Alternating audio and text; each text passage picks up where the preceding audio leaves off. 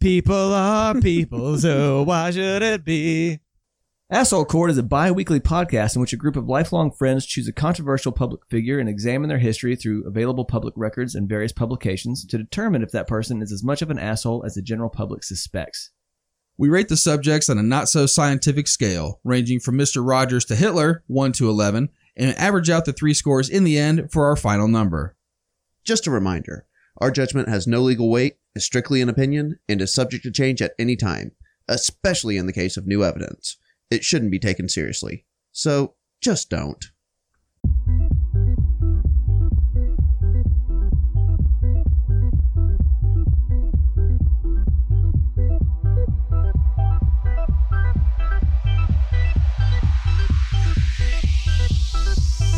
If you ask a group of 100 kids between the age of, oh, say, 12 to 18 years old what they want to be when they grow up, 99 out of 100 are going to say, I want to be rich.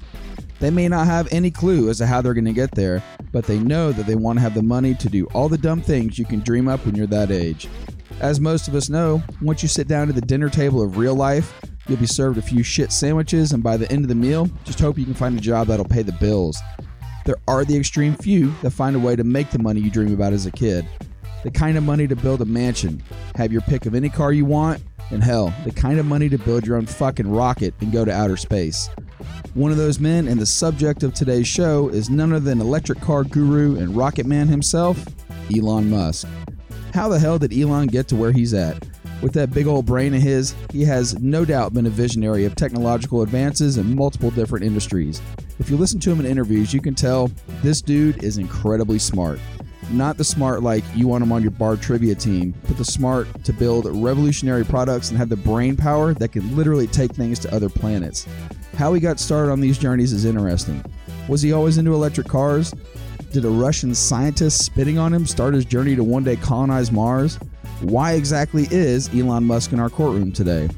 To quote the great Ultimate Warrior, let's load the spaceship with the rocket fuel and get ready to blast off in this episode of Asshole Court.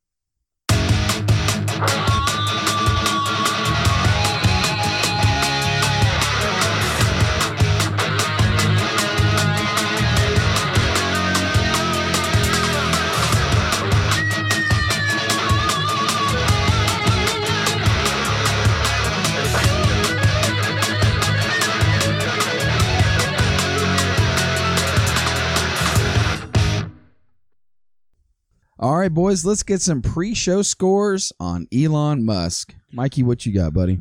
Okay. Um. So, uh, like, I'm conflicted with Elon Musk because obviously he's done a lot for humanity and is moving things in, in the right direction.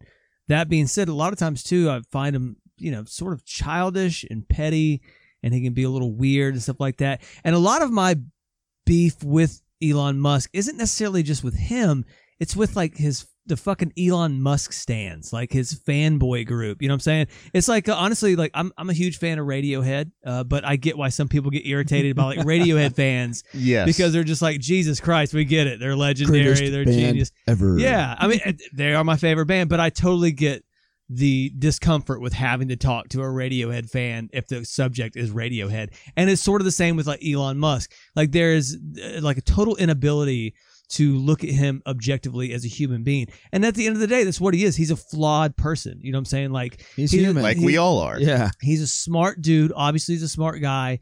And like I said, I, I nobody has done more for electric cars ever. Nobody's done more for privatized space programs and stuff like that than he has.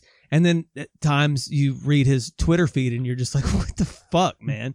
Um, that being said, uh, just to kind of keep this short, like I said, I'm, I'm conflicted. I'm going to start him off with a 5.5, uh, because, you know, when you get to that level of that sort of money, you're, you're, you're, you're stepping on people's balls to get there. And some of the other stuff that I'm sure we're going to get into, and, and I'll cover my, my takes on those is, uh, is going to bump him up beyond a normal asshole score. So 5.5. All right. 5.5 for Mikey. Buddy, what do you got? All right. So, I mean, of course, I know who Elon Musk is. Um, he's what is is he the second richest person in the world, or Yeah, depending on the Yeah, day. exactly. yeah, him and Jeff Bezos. Carlos That's right. Slim. Yeah. Carlos Slim actually was at one point, but only for like a week. So, um, you know, I know him, and um, I don't know a lot of the history about him, so I'm very interested to see what we uncover here today in the courtroom. Um, what I do know about him is that his tweets keep on fucking with all of my Bitcoin. So I wish he would just shut the hell up about that. Agreed. Well, You no, know? actually, I wish he'd pump that shit up, but the FTC might have something to say about Well, that. we'll get into a lot of this Yeah, stuff. I'm sure. yeah, we're going to cover that in the show. You know, as Randy was talking about in the intro, I mean, I've seen him in podcasts and stuff like that, and he's extremely intelligent, and he he can explain stuff very well for the average person to understand. That's right. There's a lot of pauses, um, like where he's like, "All right, how can I dumb this down?" You know, my brain is going to say this in a very smart way that maybe not everybody's going to comprehend. Mm-hmm. So, um, he does pause a little bit, but I mean, like watching him on Joe Ro- or hearing him on the Joe Rogan podcast multiple times, uh, he really knows what he's talking about. I don't think that he inhaled weed when he was on the Joe Rogan podcast, though. If you see the video from it, I mean, it's a thick cloud that comes out, and I know he caught a lot of shit for that, but um, that's you know my take on all of it. All right. So um, yeah, to also keep it short and sweet, um, I'm gonna give him just the uh the standard 5.0 because I, I know he's done a lot of really good stuff. Um, hell, he he he he's pushing the electric car, but he also put the blueprint for it online for everybody to copy. You know, he was like, if we're all in the uh, in the in a sinking ship, Mm-hmm. and I've got the, the the blueprint for a you know for the bucket, Mhm. I'm going to pass that out. Otherwise, the whole ship goes down. So you know what? Kudos to him. He could have kept that on lock. He does keep it on lock a little bit by only allowing Tesla to service them. But you know, yeah. At the end of the day, I'm going to give him a 5.0, and uh, let's see where he ends up by the end of the show. All right. Cool. Randy, what you got? Yeah, so I'm definitely an Elon Musk fan. I think what he's doing is really fucking cool. I know we've talked in a previous episode about the Dick Tracy watches we saw as a kid, and now we're wearing them. Uh, we watched the Jetsons and saw the flying cars. I know we don't have those yet, but if you've ever ridden in a Tesla, I kind of imagine that's what it would be like, Sure. right? And then if uh if we're ever to have like made robots like they had in the Jetsons, Yeah. it's probably going to have Tesla written across the Yeah. face of I it. think so- Boston Dynamics has a better robot program. In fact, the other day when Tesla put out their robot and it was just a person in a skin suit dancing around, that one stung a little bit. I was like, man, this guy. We'll get into that because he has a, a habit of of over promising and under delivering for sure. But Rosie from the Jetsons, she was awesome. Yeah. Everybody wanted a Rosie. That's what I wanted. I want Everybody's the- like, I want the flying cars. Like, I want Rosie. no, Yeah. I want the sandwich maker. The machine Oh, yeah, that's right. that shit was just like I want this sandwich and it just puts it out there with a little robot arm. Fuck Rosie. So prior to the show, I hadn't done, I hadn't really heard a lot about Elon being an asshole. So my pre-show score is actually a four point two five. All right. With a 4.25 from Randy, a 5.5 from Mikey, and a 5.0 from Buddy, Elon Musk's pre show asshole score is a 4.9. All right, four point nine. So he's clocking in pre-show. Let's see here, just above Ty Cobb and right below Doctor Oz. Okay. All right. Yeah, hmm. Interesting place to start off. yeah, absolutely. I wonder where he's going to end up. I'm About to find out. You guys ready to blast off? Let's do it. Let's do it. On Earth date June 28, 1971, in a galaxy far, far away, Elon Reeve Musk was born. That galaxy was actually Pretoria, South Africa, and Elon was the oldest of three children to mother Maye Musk and father Errol Musk. So Errol is a super old name. The only Errol, I Errol know, Flynn. Errol Flynn, and, and now we have Errol Spence, the boxer. That's right. Yeah. Uh-huh. It's Yeah. like an aerosol Musk. I know there's something about the name. It's I think it's because I have the immediate like connotation of Errol Flynn as a like swashbuckling That's right. Yeah. fucking ladies man that uh, drank a lot and then put cocaine on his dick. True story. we can do Errol Flynn someday. Interesting. Yeah, my grandmother would love that show, but she's dead. What, girls like snorting coke off his dick or something? Nah. Do it to the- get it hard. The rumor was that he would do it to numb his dick so he could fuck longer. Errol Oh. Errol, Errol Flynn was a bad, bad, like bad boy. Man. The ladies like the bad boys. Yeah, yeah. So, a couple shows ago, we learned a little known fact about Osama bin Laden's mom, who I so eloquently described as a hoe. Mu- uh, Elon Musk's mother, Maye, won't be described as the same, but there is something about his mother that isn't really well known or talked about much. She was a supermodel. Oh yeah. Oh, it really? Gets, it, that- yeah, it gets talked about fairly frequently when they bring up his mom. It's always like his mom, the model, and then I, which always immediately made me go uh, type in Yep. Maye Musk Young. Yeah, the Google that's right. images. That's and when exactly you right. when you type in Maye Musk, the next one below Maye Musk is Maye Musk Young because everybody's Everyone. like, "So what's it like to bone air like Elon's Elon's mom?" That's right. Uh, yeah, so Canadian born Maye Musk is the oldest woman to star in a CoverGirl campaign. So just like you, Mikey, I checked her out online. Most of the pictures are from her later years, Yep. but you find some of those ones from the 60s, and Yeah. yeah, she's hot. She was a cute girl for sure, and, and her modeling career was she had one for sure. But actually, her modeling career now is exploded Oh, because yeah. she's Elon Musk's mom. That's of right. course. So of course they're like, let's put her in this and stuff like that. So, you know, she's even now she looks for her age. You're like, okay, that's what you hope your wife looks like at that age. That's Yeah, right. sure. I'm sure uh, a lot of like female listeners are like, "Fuck Mikey." I mean, we always catch shit for that. I'm just saying she's attractive. Okay, I'm sorry. So Elon's dad, Errol, is a very accomplished electromechanical engineer and claims to have made his first million by the age of 30. Mm-hmm. The family owned one of the biggest houses in Pretoria thanks to the success of Errol's engineering business, a business that included large projects such as office buildings, retail complexes, residential subdivisions, and an Air Force base. Mm-hmm. Elon even admits that his father is brilliant at engineering. Wow. When Well, he- the acorn doesn't fall far from the tree. That's right, yeah. When Elon was about nine years old, his parents divorced. In an interview, Errol admits that he's a philanderer, saying, I had a very pretty wife, but there are always prettier, younger girls. I really loved Maye, but I screwed it up. Mm-hmm. So he definitely cheated on his mom. Oh yeah. I keep getting older. They stay the same age. That's right. In her recent memoir, Maye wrote that Errol was physically, financially, and emotionally manipulative and abusive. When Maye decided to split from the marriage, she said she remembers eating peanut butter sandwiches and bean soup to survive and worked up to five jobs at one time to support her and the kids. Two Wow. ye- yeah. He didn't. She didn't get like half of his stuff. Well, I guess maybe uh, our Might have- laws different in Africa. Might have taken than- some time. You know, you never really know how that plays out. But Yeah. Obviously, it may have been different in South Africa because sounds like she didn't get shit. Yeah. Yeah. It wasn't cheaper to keep her. He was, uh, yeah. No, I don't think it mattered at that point. You Yeah. know. So, two years after the divorce, Elon decided to go live with his father in Pretoria. That didn't go well. While Elon has described his dad as an engineering genius, he has also said that he is a terrible human being. Almost every evil thing you could possibly think of, he has done, up to and included killing people. Yeah, that's right. Oh wow. Yep.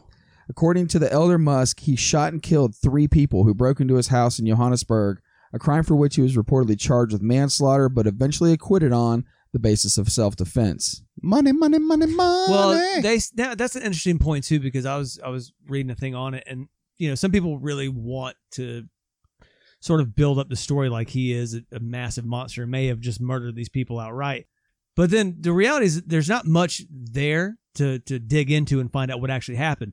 And the reality is honestly is that home invasion is a very serious problem in South Africa. So I mean, or you know maybe it was just like uh, Homer Simpson when he invited Ned Flanders over so he could kill him in his house. But I mean, it, it honestly it wouldn't surprise me to find out that there was just a home invasion, and yeah, maybe he just did what he had to do. Think about Oscar Pistorius. That's why he went to prison is he thought somebody was breaking into his house. That's Eh, his story. Yeah, he killed his girlfriend. He killed for his fun. girlfriend. Yeah. But it almost sounds like they have a Howard Stark and Tony Stark kind of dynamic to each other, where they both kind of extremely smart and were kind of assholes to each other. I just know Tony Stark was Iron Man. Yeah, and his dad was a real dick to him, and Oh. but that's also what pushed him to be what he was. So Most of our fans will get that. Me and Randy are sitting here, it's just like yes, I know, you know Rob- Iron Man. I know Robert Downey Jr. Yeah. yeah. That's about it. But wait, there's more. In March of 2018, UK newspaper The Times reported that Errol Musk fathered a child with his stepdaughter, Jana Bezuidenhout. When the story broke, Musk was 72 years old and Bezuidenhout was just 30. Yeah, it was his fucking stepdaughter. That's oh, right. Oh, man. He Woody Allen, that shit. Bro, Oh yeah, and, and and check out his explanation. As Mail Online wrote in 2018, Errol described the pregnancy as an accident. He said both Jana and the son were living with him, though they weren't in a relationship. Oh, this was an accident. You know, there's there's some water on the kitchen floor, and I slipped, and all of a sudden there he is. She's pregnant. Oh, oops, yeah. my there bad. we go. well, did you talk about his other career, What's that? Errol Musk? No. What's his other career? He owned an emerald mine. Oh, that was that was a that's a big piece. I read about that. Yeah. Yeah, he actually owned, or he had like a half stake ownership of an emerald mine in Zambia, which is, you know, I mean, if you know the background of mining in Africa, it's not a great look. Now, maybe, maybe it was a like employee friendly emerald mine, but odds are It was not more. great. It was more like Blood Diamond from uh, the Leonardo DiCaprio movie. Yeah, Yeah. diamond mines, mining in Africa is rife with problems. you know what of saying? course. To yeah. say the least. But the story that he told how he came across it to own half of this uh, emerald mine just randomly was that they were flying a plane because he was really big into flying planes or whatever, and they landed and he ran into some Italians that were just like, "Hey, we really want to buy a plane." So he was like, "Cool." He sold a plane to him. I think he said for like eighty thousand, something along those lines. And then they turned around. They're like, "Oh, by the way, would you like to own half of an emerald mine?" And he was like, "Well, now that I got this money, why don't I just buy half of this emerald mine?" now maybe it happened that way, and maybe, maybe he treats his emerald mining employees very well. I'm just saying, Everything's up to OSHA standard. yes, You know, they have plenty of paid time off, absolutely great health care benefits. Yeah, the regulations in Zambia are just top notch. Top notch, that's right. It's practically Absolutely. Western Europe. It's like him and Pat Robertson were on the same train. Yeah, Yeah. there you go. You know. Yeah, it's never a good look. But yeah, he uh, fucking fortune, uh, diamond mine. That's that so much money in the Musk family. Yes. But Elon told many interviewers as they were finding out all this information about his dad. One interviewer said, Elon warned me of corresponding with his father, insisting that his father's take on past events could not be trusted. Yeah. So it sounds like dad's a fucking liar. He is, and he's an Yeah. asshole. yeah. He's an Mhm. asshole. Yeah. But it is a fact that they own the emerald mine Yeah. for sure. No doubt. But the story how he came across of it, eh, or came it's across it, is- sketchy. everything on this guy's life is sketchy. He sounds Yeah. like a horrible person. Elon hates him. Maye hates him. Even uh, his his brother Kimball hates him. So it's obviously not a good guy. Yeah. Dear old dad. Yeah. Dear dad. but what was Elon himself like as a kid? As a child, Musk was so lost in his daydreams about inventions that his parents and doctors ordered a test to check his hearing. In grade school, Musk was short, introverted, and bookish. Maye Musk said in an interview that Elon was the youngest and smallest guy in the school and that he was picked on all the time.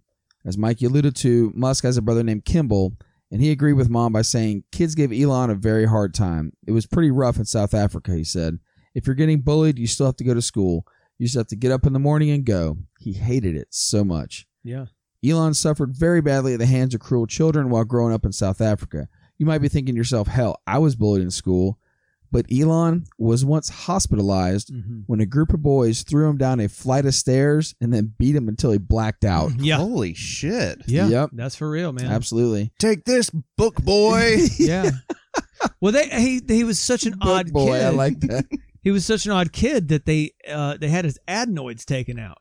I had my Adenoids? adenoids. At. yeah, they took it out because they thought that like like like Randy was talking about that maybe he just couldn't hear when Mhm. like at certain times or whatever when they were because he would just zone out. He would just totally space out. be lost in his own world. Yeah, Yeah, and they actually took his adenoids out or whatever because they thought, well, maybe this fix the hearing, and it, that didn't matter because he just look. The guy's on the spectrum. I mean, there's just Yeah. no way around it. Yeah, you know what I'm sure. saying? That's right. So honestly, I guess you can tell 40 years later who got the last laugh there. Hell, if I was Elon, we talked about knowing how dangerous South Africa can be, Mhm. I might see about making those dudes disappear. If you still remember who it was that fucking beat That's you right. beat You you to heard it. blackout. You're the fucking second richest guy in the world. You heard Some it here first. We're advocating right. That's right. murder for hire.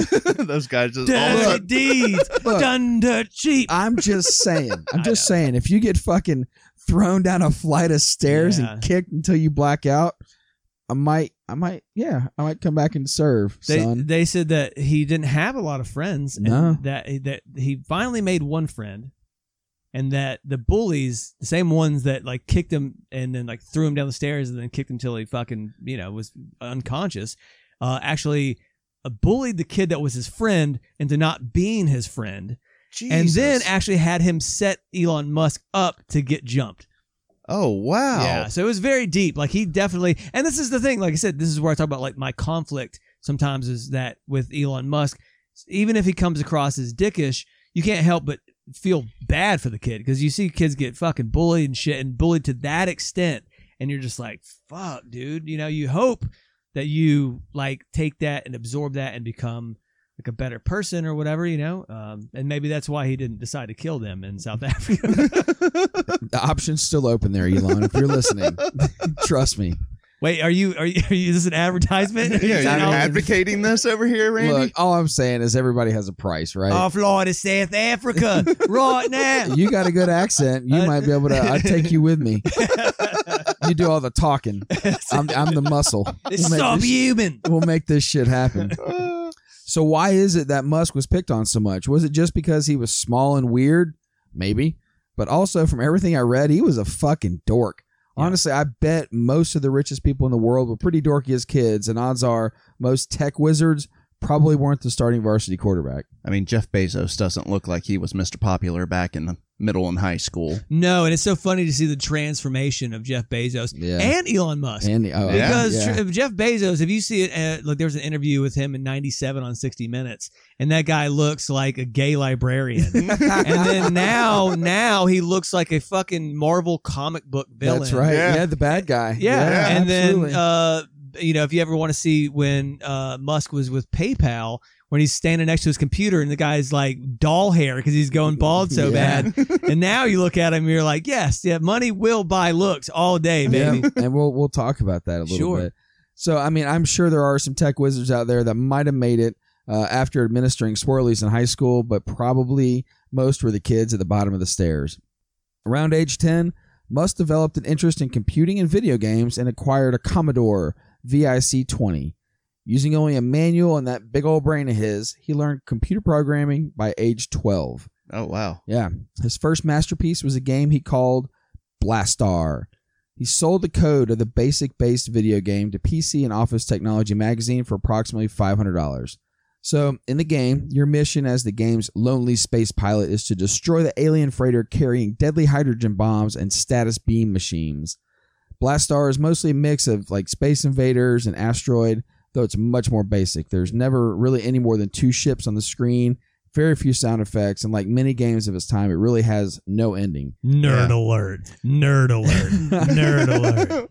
It's almost unimpressive. That is, until you remember that it was made by a 12 year old in 1984. Yeah, Yeah, and, and actually- on the Commodore, like that's Yeah. not a powerful I, I, system. I watched a few videos. I went. You can go to YouTube and look at it. Right, Mhm. go Mm-hmm. Yeah, Elon course. Musk Blastar, um, and exactly that. Think of Asteroid or um, what pre was- Atari. You know? Oh yeah, no doubt. What was the other one? Um, not Galaxy, but uh, Galaga. Galaga. There you go. Yeah. Where you're at the bottom of the screen and you're shooting up. Yep, just going left and right and That's shooting right. up. Yep. So you could go left and right, and there was only one thing to shoot at, but you had to time your shot. Yeah, That was pretty much the whole gist of the game there. Well, and Errol talked about it at one point too, because again, this is the thing that you have to recognize that the uh, luxury of having access to the wealth that they have Mhm. is what got him into a program. And they paid, I think at the time, something like twelve thousand dollars or whatever to allow him to go to the special class to learn on these IBM computers the coding. Now, Errol said that when he showed up to like pick him up one day, that all these people were crowding around Elon and asking him his questions on this, you know, computer coding or whatever it was. So like I said, he's a smart dude. But imagine this guy instead of being like loaded and going to a pre like a Pretoria private school is just some dude in the slums and he's having to like sketch out the uh yeah. the computer code and nobody gets a, he doesn't ever get a shot to make this game. So he he attended a private school in his early years called the Waterkloof House Prep School, but then attended a public high school in Pretoria, Bryanston High School, for a couple years before he did graduate from Pretoria Boys School. So Pretoria Boys High School is a private school with a pretty long list of famous alumni, including the aforementioned Oscar Pistorius, the uh, Paralympian who won the gold medal and then murdered his girlfriend. That's right. And Man. murder he murder her he did. That's right. As he got older, Musk realized he was going to have to make a move in order to get where he wanted to be, and that place was in the tech world. A quote from Musk reads I remember thinking and seeing that America is where great things are possible more than any other country in the world.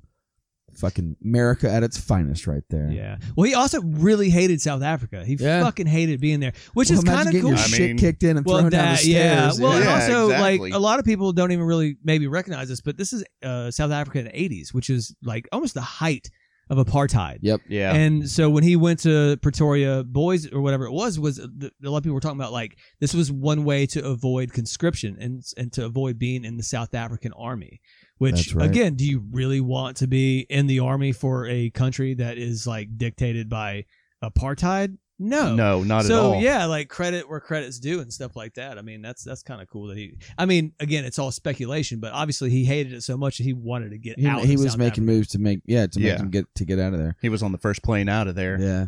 But knowing that it would be easier to enter the U.S. from Canada, Musk applied for a Canadian passport through his Canadian born mother. While awaiting the documentation, like Mikey said, he attended the uh, University of Pretoria for five months, and this allowed Musk to avoid mandatory service in the South African military. Mhm. He arrived in Canada in June of 1989, and he failed to locate a great uncle in Montreal and instead stayed at a youth hostel. Mhm. Oh yeah. He then traveled west to live with a second cousin in Saskatchewan. He stayed there for a year, working odd jobs at a farm and a lumber mill. So it's kind of hard to envision Elon Musk working at a lumber mill, kind of living like a vagrant hippie life for a couple years. It's kind of hard to imagine him as smart as he is not being able to find his uncle. I mean, let's be honest, dude. You know what I'm saying? Well, this Uh, is pre-internet, so you know he couldn't Yeah. just skip trace him. yeah, he's, uh, he's not known for like uh, his crazy work ethic or anything either. He just gave up after one shot. Well, that's not the right address. I guess I'll just go be a vagrant. Here's a hostel. All right, they've got a bed for me, so yeah, Everyone here seems very cool. very cool. I like the community shower aspect. He said of they're not everything. quite subhuman. Like, the, there's- Now, do you ever talk about when he went to New York as a kid and was walking around with emeralds in his pockets? No, oh, I read about it, but I don't talk about it. Yeah. Yeah, this is just sort of a. a this is a kind of a story that they can't really. you can't verify Yeah. or whatever, but his his father verified it. But And again, his dad's full of the shit. full- right, yeah, right, the yeah, false habitual narrative. liar. Yeah. False narrative. But it, uh, you know, piece it together. His Yeah. dad owned an emerald mine, so he said that him and his brother. Here, were, here, go to New York with a bunch of emeralds in your pocket. well, he said Elon and his brother Kimball, they stole some emeralds. Like, Ah. and they went to New when they were in New York. They actually went into a Tiffany's and they were like, "Do you want to buy these emeralds?" And which is also crazy. You're like, "This is fucking crazy." But are they these ten-year-olds with emeralds Yeah, coming They in? They said they're like 16 or 17. So they like check them out, and they're like, "Well, these are yeah, okay." They're like, "Fuck it, man." There's like there was like three emeralds, and they bought them for two thousand dollars. And so he was like, "Yeah." They took off. Had Let's go get hookers. yeah, right. and they took Let's off. go to Times Square and see Yeah. what happened. They had two thousand dollars. They said, and the story was that one of the emeralds was sold for eight hundred dollars, and Elon came back later on and saw that Tiffany's had uh, put it in a ring and was selling it for twenty five thousand dollars. Oh my god! And that's where his dad said that he learned the value of like the retail scam. Uh huh. Yeah. So which is it's just there's all sorts of these weird stories, but you're like, look, you know, it's so the idea of walking around with emeralds in your pocket, Right. like, it's fucking insane. I just imagine it like wrapped up in a, a tissue. it has to be, yeah. in a tissue. And It's like Snatch when they pull out the diamonds, like it's a fugazi. And he's like, it's a fugazi. He's like, yeah, it is a fugazi. Fugazi. We've been asked by our fans, guys, we want more. And just like a genie in a bottle, your wish is our command. Our Patreon page is now live. Find us on Patreon at AHC Podcast to get access to our all new Conspiracy Court episodes. Get a shout out on one of our Asshole Court episodes, voting power on future episodes, stickers, swag, and a whole lot more. Go to patreon.com and search for AHC Podcast to get your fix today. And now, back to your regularly scheduled shenanigans. So in 1990, Musk got into Queen's University in Kingston, Ontario, and while at Queen's, he met his first boo, Canadian author Justine Wilson. They married in 2000. Their first son, Nevada Alexander Musk, died of sudden infant death syndrome at the age of 10 weeks. SIDS. SIDS, that's right. That sucks. Yeah. couple divorced in 2008 and they still share custody of their five surviving children. Two years later, 1992, finally made the move to America and transferred to the University of Pennsylvania, where he wound up graduating with a Bachelor of Science degree in economics and a Bachelor of Arts degree in physics from the prestigious Wharton School. was interesting too with his wife and with Errol because Errol Maye said that Errol just literally like hounded her until she just sort of gave up and was like, all right. You know, obviously she wasn't like forced to marry him, but she was like, he was relentless, would not, Leave would her not alone. leave me alone. She's Yeah, like, yeah, this is what, you know, whatever's the 60s. I see what I want and I'm going to get it. Yeah. But yeah. I mean, my grandmother has similar stories about that. you Correct. know? Yeah. So he just kept going, kept going. Finally, she married him. Blah blah blah. And then the parallel is that his wife, his first wife, said that Elon was the same way. Like she sort of tried to blow him off a little bit. There was like an ice cream date that they were supposed to go on, and then she sort of like left him a post-it note that was like, "I'm good." I'm good. Thanks though. He went then- scorpion on that ass. Get over here. Yeah, he called her. He called her best friend, figured out where she would be studying at and what kind of ice cream she liked, and then showed up and like forced like the ice cream date's happening, bitch. You know Here's your cookies and cream, yeah, bitch. Yeah, she said that literally said that he was relentless, and as much as as much as as like he hates his dad, you're like, well, Well. you guys have some parallels there for sure. Yeah. Yeah. In 94, Elon made his way out west, landing two internships in Silicon Valley during the summer. One at an energy startup, Pinnacle Research Institute, where he worked with Emmett Doc Brown on the redesign of the flux capacitor. Sweet. Yeah. Just have to get this thing up to 88 miles an hour, Elon. right. No, uh, what he was researching was electrolytic ultracapacitors for energy storage. So something we're all very familiar with, Yes, right? of it's- course, yeah. It's child's play.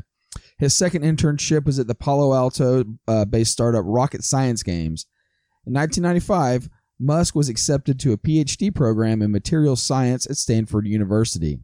His time at Stanford lasted as long as my hangovers do now that I'm in my 40s two days. Elon was immersed in the tech boom during his internships and knew that it was time to get out and go make some money.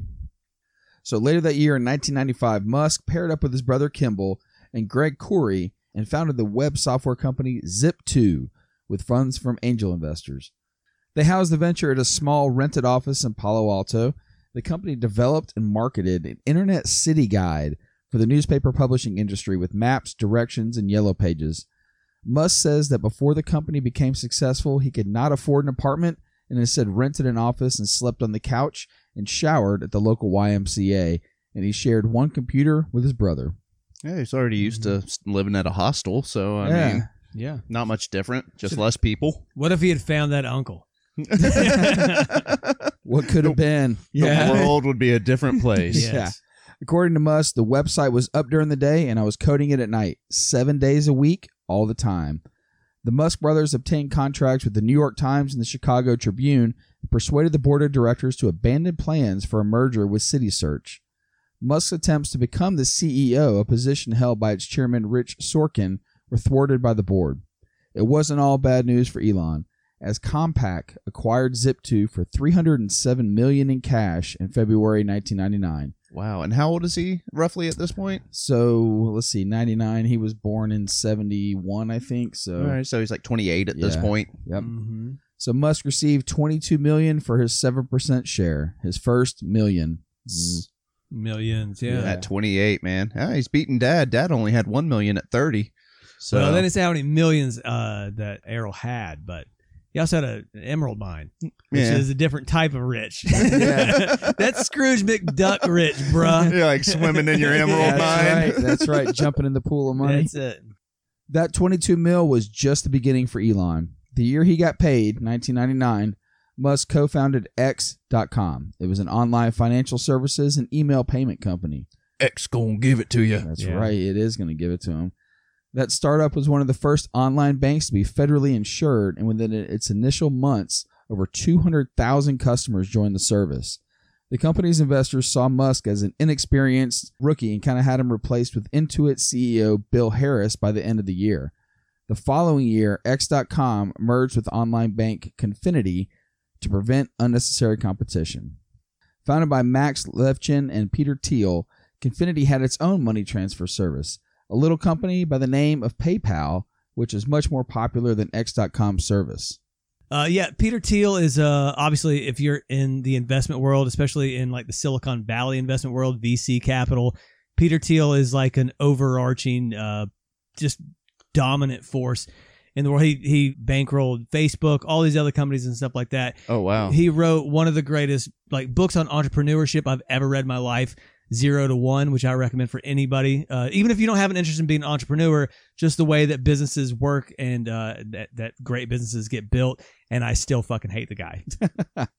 So within the merged company, Musk returned as CEO, and his preference for Microsoft software over Linux created a rift in the company and caused Thiel to resign. Due to resulting technological issues and lack of cohesive business model, the board ousted Musk and replaced him with Thiel in September 2000 while he was on his honeymoon with his first wife. oh. Yep. Man. So the experience of getting ousted while on vacation at PayPal foreshadowed a future in which Musk became too scared to take a vacation. He said, The first time I took a week off, the Orbital Sciences rocket exploded and Richard Branson's rocket exploded, Musk said in a 2015 interview on a Danish television station. In that same week, the second time I took a week off, my rocket exploded.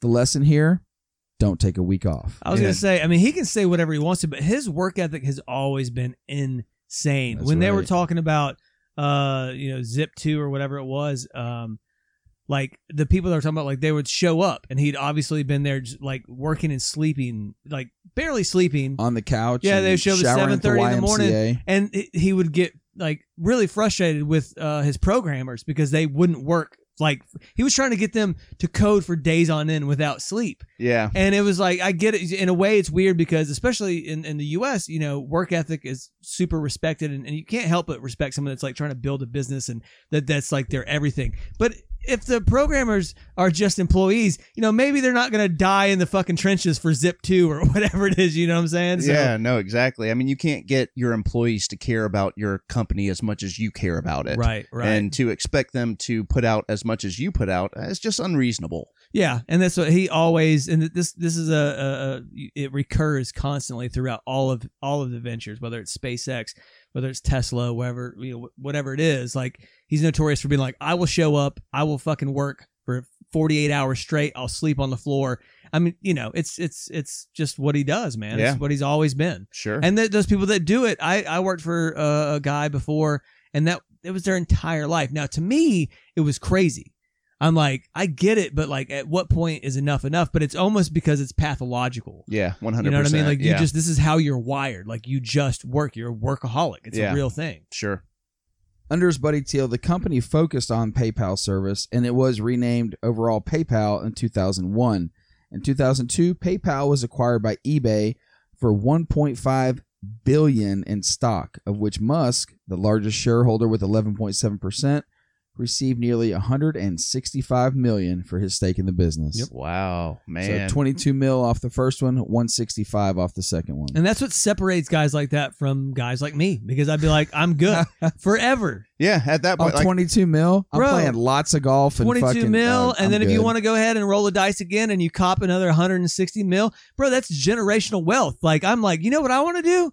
I don't know, like Nothing? nothing. Yeah, Yeah, nothing. like you get an award. I won capitalism. Yeah. And yeah, Yeah. just get, sail off into the sunset. Yeah. And I don't know if a lot of people realize that Elon was behind PayPal. He had a lot of input. I shouldn't say behind it, but he Yeah. was heavily involved in PayPal. That's something millions of people use It's on a true. daily basis, you know. And then there's also like to think about it from back then too, because I mean I remember when we were growing up and in the '90s and stuff like that, it was like as long, as soon as you hit a million dollars, man, you can retire and you are gonna like live, I mean, forever, Yeah. wealthy, you It's know. funny you bring that up because now they say if you retire at age 65, Mhm. you need at least $2 million. everybody, and it- Everybody needs $2 million to retire at 65 in and today's live money. in Yeah. today's money and live a, a pretty normal life. Mm-hmm. And you're like, what the fuck? I don't need to be a millionaire to retire. Think about it. yeah, Average life expectancy is way up. 87, I think it is now, No, no, it's still it's still high 70s. It's actually going down a little bit. or now. 78, I think. Yeah, Yeah, yeah, Yeah. But even so, I mean, it, that's a lot of money to have because you got to live off your investments and It is. yeah, Yeah. the cost of living just continues to jump. To everybody skyrocket. everybody out there knows about the fucking inflation that we're going Yeah. through right Yeah. now. I mean, it's uh it's steep. Everything costs more. Yeah. You know what I mean? Yeah. Can you, guys remember going to the grocery store 10 years ago? Yeah. What you get for $100 today, you could get for $60 back then, it feels Yeah. like. you know what oh, Yeah, maybe food even more.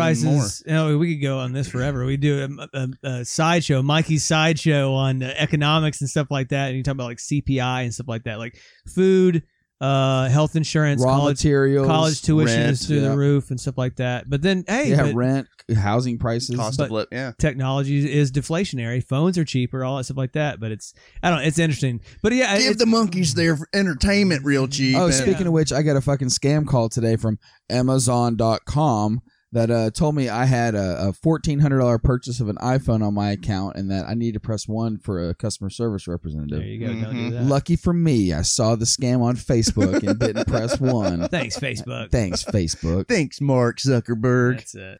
Anyway, Musk was raking in millions from his business ventures, but there was one thing that bothered him throughout. Was it the stress and pressure of doing more and continuing to transform the world through his brilliant ideas?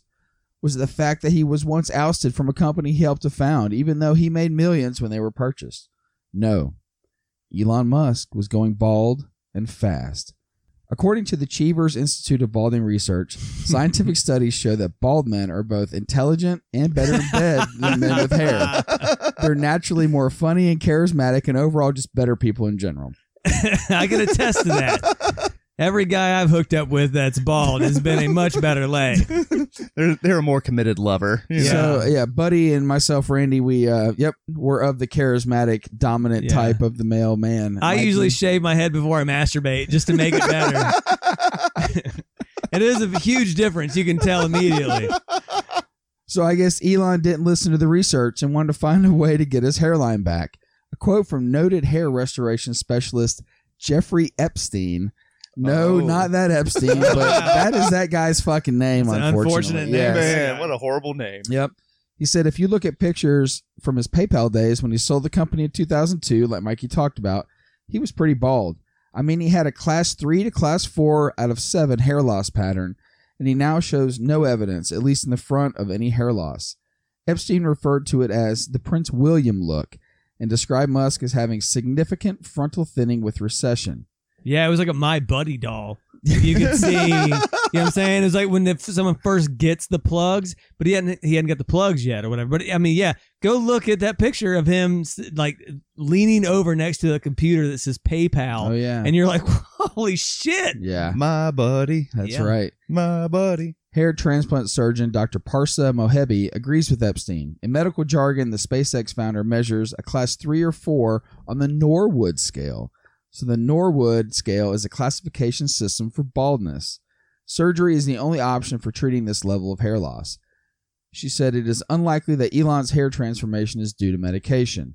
There are two medications often prescribed in order to resolve hair loss and thinning. However, I have known that these drugs are not quite capable of making the transformation as grand as this one. Yeah, I mean his hair is good. It's good now. That Yeah. that 100, Oh, yeah. 180 million dollars will get you a good set of hair. Yeah. I wouldn't even want it.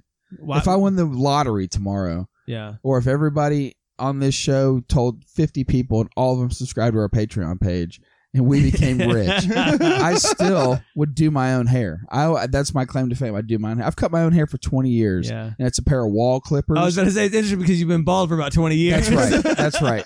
I'd get I'd get the surgery. Would you? Yeah, sure. Hell yeah.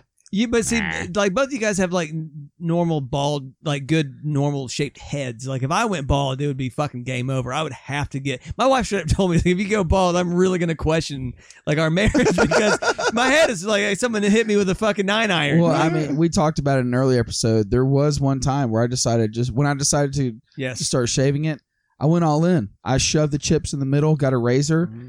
And shaved my head with a fucking razor before doing anything else. It was raw, bro. It, and I was, it was playing. blinding, I wasn't was it? playing in an adult soccer league at the time, and I showed up to that game, and they're like, "Jesus, powder, Yeah. what yeah. did you do to yourself?" Have you ever have you ever see like certain clips from the movie Friday the Thirteenth with Jason or whatever, but you see it from the back? so if, he, if if if Randy had been wearing an old Yeah. school '60s hockey mask, Uh-huh. it looked about like that. Yeah. I had to go to work Yeah. the next week. I did it on a Saturday. Our game was that Yeah. afternoon. I got laughed at there. Went to work on Monday. I got the question asked me five or six times. Did you lose a bet? Yeah, And I was Oh, like, man. yeah, Always yeah. a good I- sign. it But at wasn't. least you were at the soccer game. Maybe got a little bit of sun on it before you it went to the didn't- office. It was the winter. I remember it was the Oh. winter because I was wearing a like a a, a beanie Uh, until the game started, and I pulled it off, and I was it like, matched- Jesus, dude. it matched the snow that was Yeah. on the field. I'm kidding. There was no snow on the field. But um, yeah, I don't know. It would be weird to see you with hair now. It's funny to see pictures of us when we were younger and in high school, and you had a pretty good set of hair on In you. ninth grade, Yeah. I could pull my hair down below my chin in my Kurt Cobain wannabe years. Yeah. Yeah. You went bald in the same time frame it took Elon Musk to make a million dollars. Thanks. Thanks for that. Yeah. It's just a fact. I That- mean, that's you- a very comparable life life life objective or life you know he got rich quick. You went bald quick. I did real quick. But it's probably better to do that and just get it over with than try to hang on to that dream like Elon Musk was doing because like everybody's looking at him like just let it go. It's over. It's fucking over, man. once Yeah. I once I had to like kind of like style it to push everything to the side and like try to hide my Yeah, yeah, like the- heavily receding peak. the I was like, oyster shell of, a, nah, the, the one patch on it." top. Yep. Yeah. Yeah. I, I axed it with the fucking razor one day. Then I just went to the wall clippers. And as your head develops over time, you get the sun and I'm a pretty dapper man at this There you point. go, yeah. There you go. Looks absolutely. good. Looks good. So Epstein theorizes that Musk restored his hair via follicular unit transplant or follicular unit excision. Both methods require existing hair follicles to be extracted and relocated to bald spots on the head. Musk would have been back to building cars and rockets a week after the procedure. He added that Musk appears to have had two separate procedures, which carry a total price of about thirty thousand bucks. That ain't shit, man. That's a drop in the say. bucket. Jaw dropping sum to the average dude, drop in the bucket for him. That's exactly right. fucking Honda Accord, bro. Yeah. Well, at that time. Yeah. Yeah, nowadays they're forty two thousand bucks. Yeah, it's insane. And while it was a worthwhile investment, experts agree that his results are optimal. Overall, since his hair transplant, Elon Musk has a solid hairline, a dense scalp of hair, and no signs of hair loss, thinning, or balding, Mohebi wrote. Getting a hair transplant doesn't necessarily make you an asshole. I just thought it was fairly entertaining and perhaps a bit of narcissism on Yeah. Elon's part, right? And it's a sort of a lens into who did the research because balding was such a there was a massive piece. Thirty percent of this show is going to be about his balding. Said the bald guy. Yeah, I mean, like, but I mean, that, when you have that much money, why not? You know, why not do whatever the hell you want to do with it? Yeah, I mean, yeah, certainly, man. Hookers and cocaine. Yeah, if he had done hookers and cocaine, you guys I- ever seen that that YouTube video? Yes, yes, yeah. One of my favorite. If you win the lottery, sir, what are you going to do? A lot of hookers and cocaine. yeah. And All that- right, cut back to the studio. That's Yeah. right. That's why that guy didn't find SpaceX. You know what I'm saying? That's right. That's exactly. It was- It was just like, yeah, I'm good. And this was, I would have been somewhere in between SpaceX and hookers and cocaine. I think. a happy think- medium. in Actually, I think there. that's where we are. Yeah, is, yeah. Is a happy the me- podcast. yeah, a happy, a happy medium between hookers and cocaine and SpaceX. yeah. We're closer to hookers and cocaine, though. Let's be this honest. This is true. This is true. 2001, Musk became involved with the nonprofit Mars Society. He was inspired by plans to place a growth chamber for plants on Mars and discuss funding for the project himself. In October 2001, Musk traveled to Moscow to buy refurbished intercontinental ballistic missiles, or ICBMs, that could send the greenhouse payloads into space.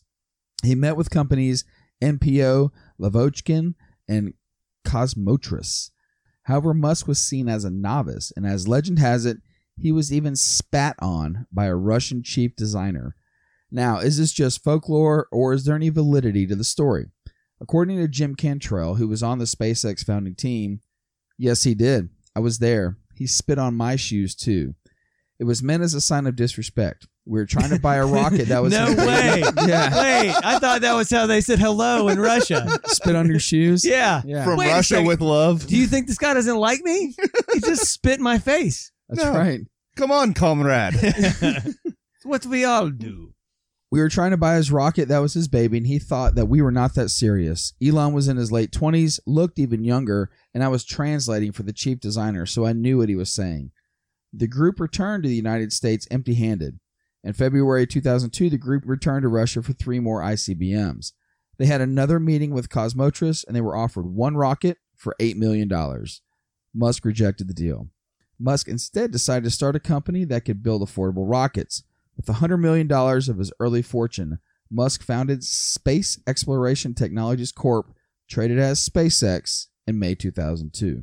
oh man, I wonder if that guy feels like a dumbass now. Like I could have been his partner on that, Yeah. man. But no, yeah, he treated No, him like seriously, shit. yeah, he got spit on by a Russian scientist and was like, "Fuck it, you know what? I'll do it myself." yeah. It's true, and it's it's it's it's sort of an interesting thing too because like one thing that I think that bothers a lot of people that are like experts in their area with a guy like Elon Musk is that they view him as like a jack of all trades and Sure. master of none.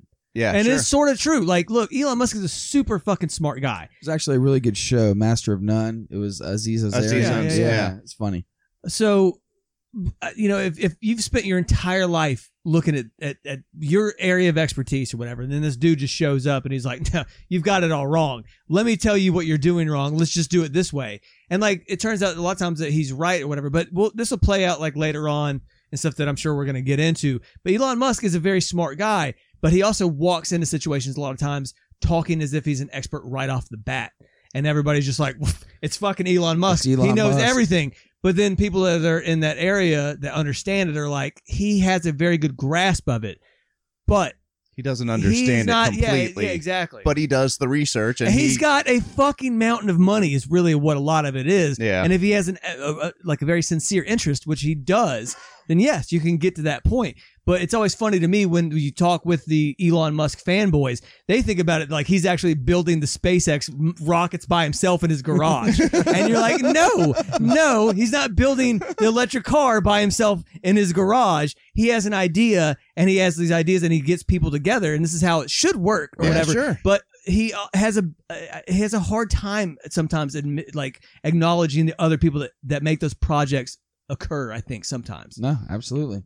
As if launching rockets into space wasn't enough, Elon's next venture would be the one that would make him globally known and one of the top three richest men in the world Tesla Inc. Originally, Tesla Motors was incorporated in July 2003 by Martin Eberhard and Marc Tarpenning, who financed the company until a Series A round of funding. Both men played active roles in the company's early development prior to Musk's involvement. Musk led the Series A round of investment in 2004 joining Tesla's board of directors as chairman. Musk took an active role within the company and oversaw Roadster product design, but was not deeply involved in the day to day business operations.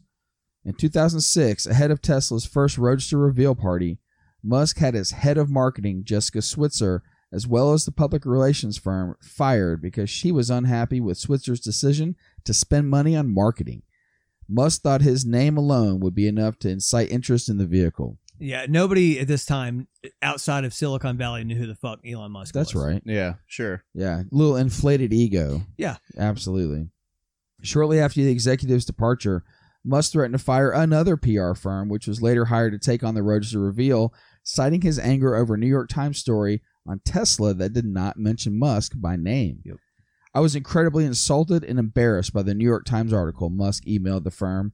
If anything like this happens again, please consider your relationship with Tesla to end immediately upon publication of such a piece. Later, Tesla found itself without the head of a manufacturing department ahead of the Tesla Model 3 launch due to Musk's ire. The CEO went into a rage during a factory visit over issues with the Model X's window. When a worker on the assembly line proposed a solution, Musk lit into the worker's manager. This is totally unacceptable that you had a person working in your factory that knows the solution and you didn't even know that. Musk reportedly said before he fired the head of the factory. Sources say that when an employee disagreed with the CEO, they were, in fact, often fired. Yeah. For example, a paint shop manager was fired on the spot when he told Musk his production goals were not possible, and Kate Pearson, an executive in charge of delivery operations, was ousted for saying it was not feasible to hit Tesla's delivery goal of 100,000 during the quarter. Elon Musk was so prone to firing sprees that Tesla employees were told not to walk past his desk in case it jeopardized their career. Uh, this was written up in an explosive, kind of in-depth article with Wired.com. yeah he was notorious for on the spot firing and Yeah. stuff like that and also i mean he had by the time i think there was a, really big falling out with the initial founders of tesla and him they wound up suing each other, and yeah, Correct. we'll dive into that in just a 2nd Mhm. So the reporter that wrote this article, Charles Duhigg, said that over six months he spoke to numerous Tesla engineers, executives, and other employees about what it's like to work at Tesla. One Gigafactory manager told Wired that they had stopped employees from walking too close to Elon's desk for fear that a word out of place might end up getting them fired. The manager started to call these outbursts Elon's rage firings. Mhm. Ah, yeah. A former high ranking executive told Wired that Musk would occasionally say, I got to fire somebody today. And when the exec told Musk that he didn't, Musk would reply, No, no, I just do. I've got to fire somebody today. Wire said that a Tesla representative disputed this, but said that Musk made difficult but necessary decisions. Mhm. Mm-hmm. Imagine that kind of atmosphere oh yeah where I mean- literally day by day you might see a process breakdown Yep. or you might see something where hey there could be an improvement here Mhm. and if you take that upward, you either run the risk of getting your manager fired because you recognize Yep. this, or Yep. getting yourself fired because it wasn't his idea. Mhm. You Yeah. know what I mean? Well, and he took over. He really micromanaged the entire process. Oh yeah. And I I actually wrote a paper about this probably four years ago, which was discussing like the sort of like the business model for Tesla and how insane he was about like minute details. And in some senses, that was like kind of a, a good thing. And the, but like from a larger sense, it was, it was it was sort of dangerous for the business because he would get so irritated. Most okay, so most car companies would actually like they outsource things like the uh, cars or uh, not the cars, but like the seats, the car seats, Yeah, whatever sure. they're doing. the airbags, all Yeah, that exactly. stuff. They have companies that do it and stuff like that. And he would get Takata, if you know that name. exactly yes, exactly the ones that got everybody in trouble for the airbags back in the day with Toyota. a huge another recall. Yeah, I'm not surprised. But he got so like in his micromanagement mode that he ended up like making the the seats themselves and every aspect of the Tesla in house. But that takes a massive amount of like labor. It takes a massive amount of coordination, stuff like. Resources. Yeah, and it, yeah. ki- it kills your margins. Yeah. Now, at this point, like the the gauge for for Tesla is its stock price and and Yeah. and and its general like public view. So a lot of people would argue that what he did was correct or whatever. And I could do an entire show on like a security analysis aspect of of Tesla itself. But um, it is interesting, like the way that he does things in a way where you're like, yeah, dude, you're a controlling individual. Like everything has to be exactly right, and if it's not, he's notorious for like flying off the handle and just like burning bridges and cutting Yep. people out.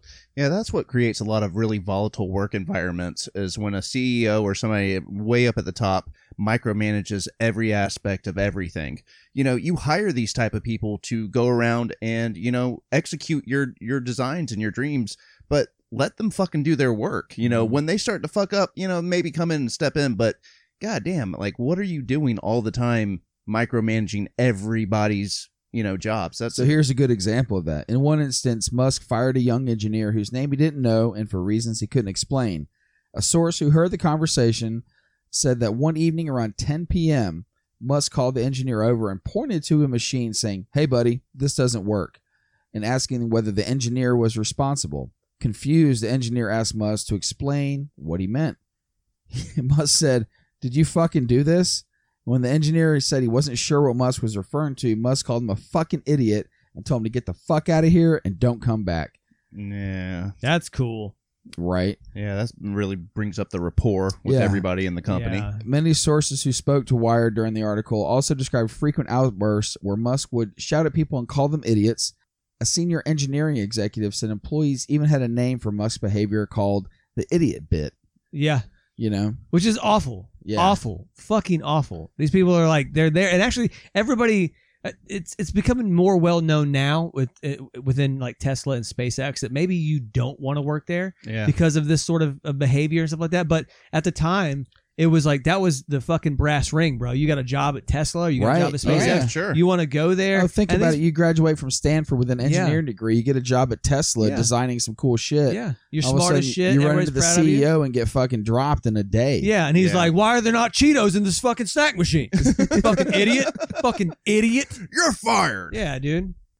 Quote, if you said something wrong or made one mistake or rubbed him the wrong way, he would decide that you're an idiot and there was nothing that could change his mind, the executive said. I had a boss like this one time. In his eyes, everyone was an idiot, and if you ever made a, a mistake or decision he didn't agree with, you were forever a moron. Yep. Yeah. And I would imagine a lot of people have had that same boss. Yeah. right? Yeah. I never had one that was would be an outright like you're an idiot, but I did have one that would never. I think I was I worked there for years, and I think I was told thank you one time, and I did a, l- a lot. I to remember this job. place. Yeah, Yeah, to- to 100%. I remember this job you in had. a in a positive way, and I think honestly, one only one time, only when I left, was I told that I was a good employee, and that they were like, "We have a lot of faith in you. You're a great guy. You can go and do kind of whatever you want to." The whole time I was there, though, I think one time I was told like, "Wow, good job, thank you." That's it. See, my wife was on the other end. She was the CFO of a, a big company, and the CEO just micromanaged everybody. I mean, not just the CFOs and stuff like that. I mean, like all the way down to sales and uh, customer service and stuff like that. And it was just asinine, you know. Yeah. Like let employees do their fucking jobs. yeah, it's You're easier. answering the phone all wrong. yeah, You're answering the phone completely wrong. Yeah, it's One of- easier to like. That's uh, it's just easier to let people do their work. I mean, Yeah. I don't even understand Who has that much time in the day? You know what I mean? it's but a, like it, it's it's a compulsion. It's uh it's it's sort of just part of their uh just general uh Assholery. Yeah, I guess Right? exactly. Yeah, Yeah. it's or their genetic makeup, you know, Yeah. just their That's yeah, how they're personality. wired. Yeah. So, following a series of escalating conflicts in 2007 and the 2008 financial crisis, Eberhard was ousted from the firm. Musk assumed leadership of the company as CEO and product architect in 2008. A 2009 lawsuit settlement between Eberhard designated Musk as a Tesla co-founder along with Tarpenning and two others. Mm-hmm. So like you said, Mikey, there was some beef there that wound up going to court. Yeah, they were Of very course. upset, and that's another thing uh, a lot of people don't realize is they're like, Elon Musk started Tesla. No, he didn't. No, he didn't. He No, just he came didn't. in, bought. He came in you and he was an investor. yeah. Yeah. And then he was like, "This is my idea. Like, this is what I want to see the company do." Which he's done a lot of great things for the company, you know, to you know, in, in a lot of ways. But yeah, it, again, it's not, he's not building the cars in his garage. He's not Yeah. building the rockets in his garage. In 2017, there was a story written about the conditions uh, in the futuristic factories that Elon has created. Ambulances have been called more than 100 times since 2014 for workers experiencing fainting spells, dizziness, seizures, abnormal breathing, and chest pains, according to incident reports obtained by The Guardian. Hundreds more were called for injuries and other medical issues. In a phone interview about the conditions of the factories, which employs about 10,000 workers, the Tesla CEO conceded that his workers had been having a hard time working long hours and on hard jobs, but said he cared deeply about their health and well being. His company says its factory safety record has significantly improved over the last year, and Musk's account of the company's approach differs from that of the other 15 and former factory workers who told the publisher of the article of a culture of long hours under intense pressure, sometimes through pain and injury, in order to fulfill the CEO's ambitious production goals. I remember Mhm. when Musk came out with the goal, right? And I just remember they were setting up like trailers outside Yeah. Tesla facilities to hit production goals. You know, whether you're sleeping in the trailer or Yeah. working in the trailer, or it's almost like a school that's overpopulated, right? Oh, yeah. You drop your kid off at school and they got 30 trailers out back. Well, ah, there's too many kids going to the fucking school. Yeah. Yeah. Well, that was when he was showing up, being like, "There's a problem at the Gigafactory," and I was sleeping on the floor, solving it. We're about to jump into Yep. that. Yep. One worker said, I've seen people pass out, hit the floor like a pancake, and smash their face open, said Jonathan Galescu, a production technician at Tesla. They just sent us to work around him while he's lying on the floor. It literally sounds like some out of a cartoon where like a dude falls out and you're like, well, just work around him. you Yeah, it sounds like a Simpsons episode or something yeah, like that. You know? absolutely. He was one of several workers who said they had seen coworkers collapse or be taken away in ambulances. We had an associate on my line. He just kept working, kept working, kept working. Next thing you know, he just fell on the ground. Said Mikey Katura, a worker on the battery pack line. Sounds like a good guy. I like his name. yeah, M- Mikey. Richard Ortiz, another production worker, spoke admiringly of the high tech shop floor. It's like you died and went to auto worker heaven. But he added, everything feels like the future, but us. Musk said safety was paramount at the company. It's incredibly hurtful, I think, false for anyone to claim that I don't care, the CEO said. His desk was in the worst place in the factory, the most painful place. In keeping with his management philosophy, I'm not in some corner office. Yeah, yeah, he likes to to do that a lot. Just brandish it, be like, dude, I've and again, yeah, we it's true. The dude will work his ass off. He'll, he'll Yeah. sleep underneath a freaking coal furnace if he has you to make something happen.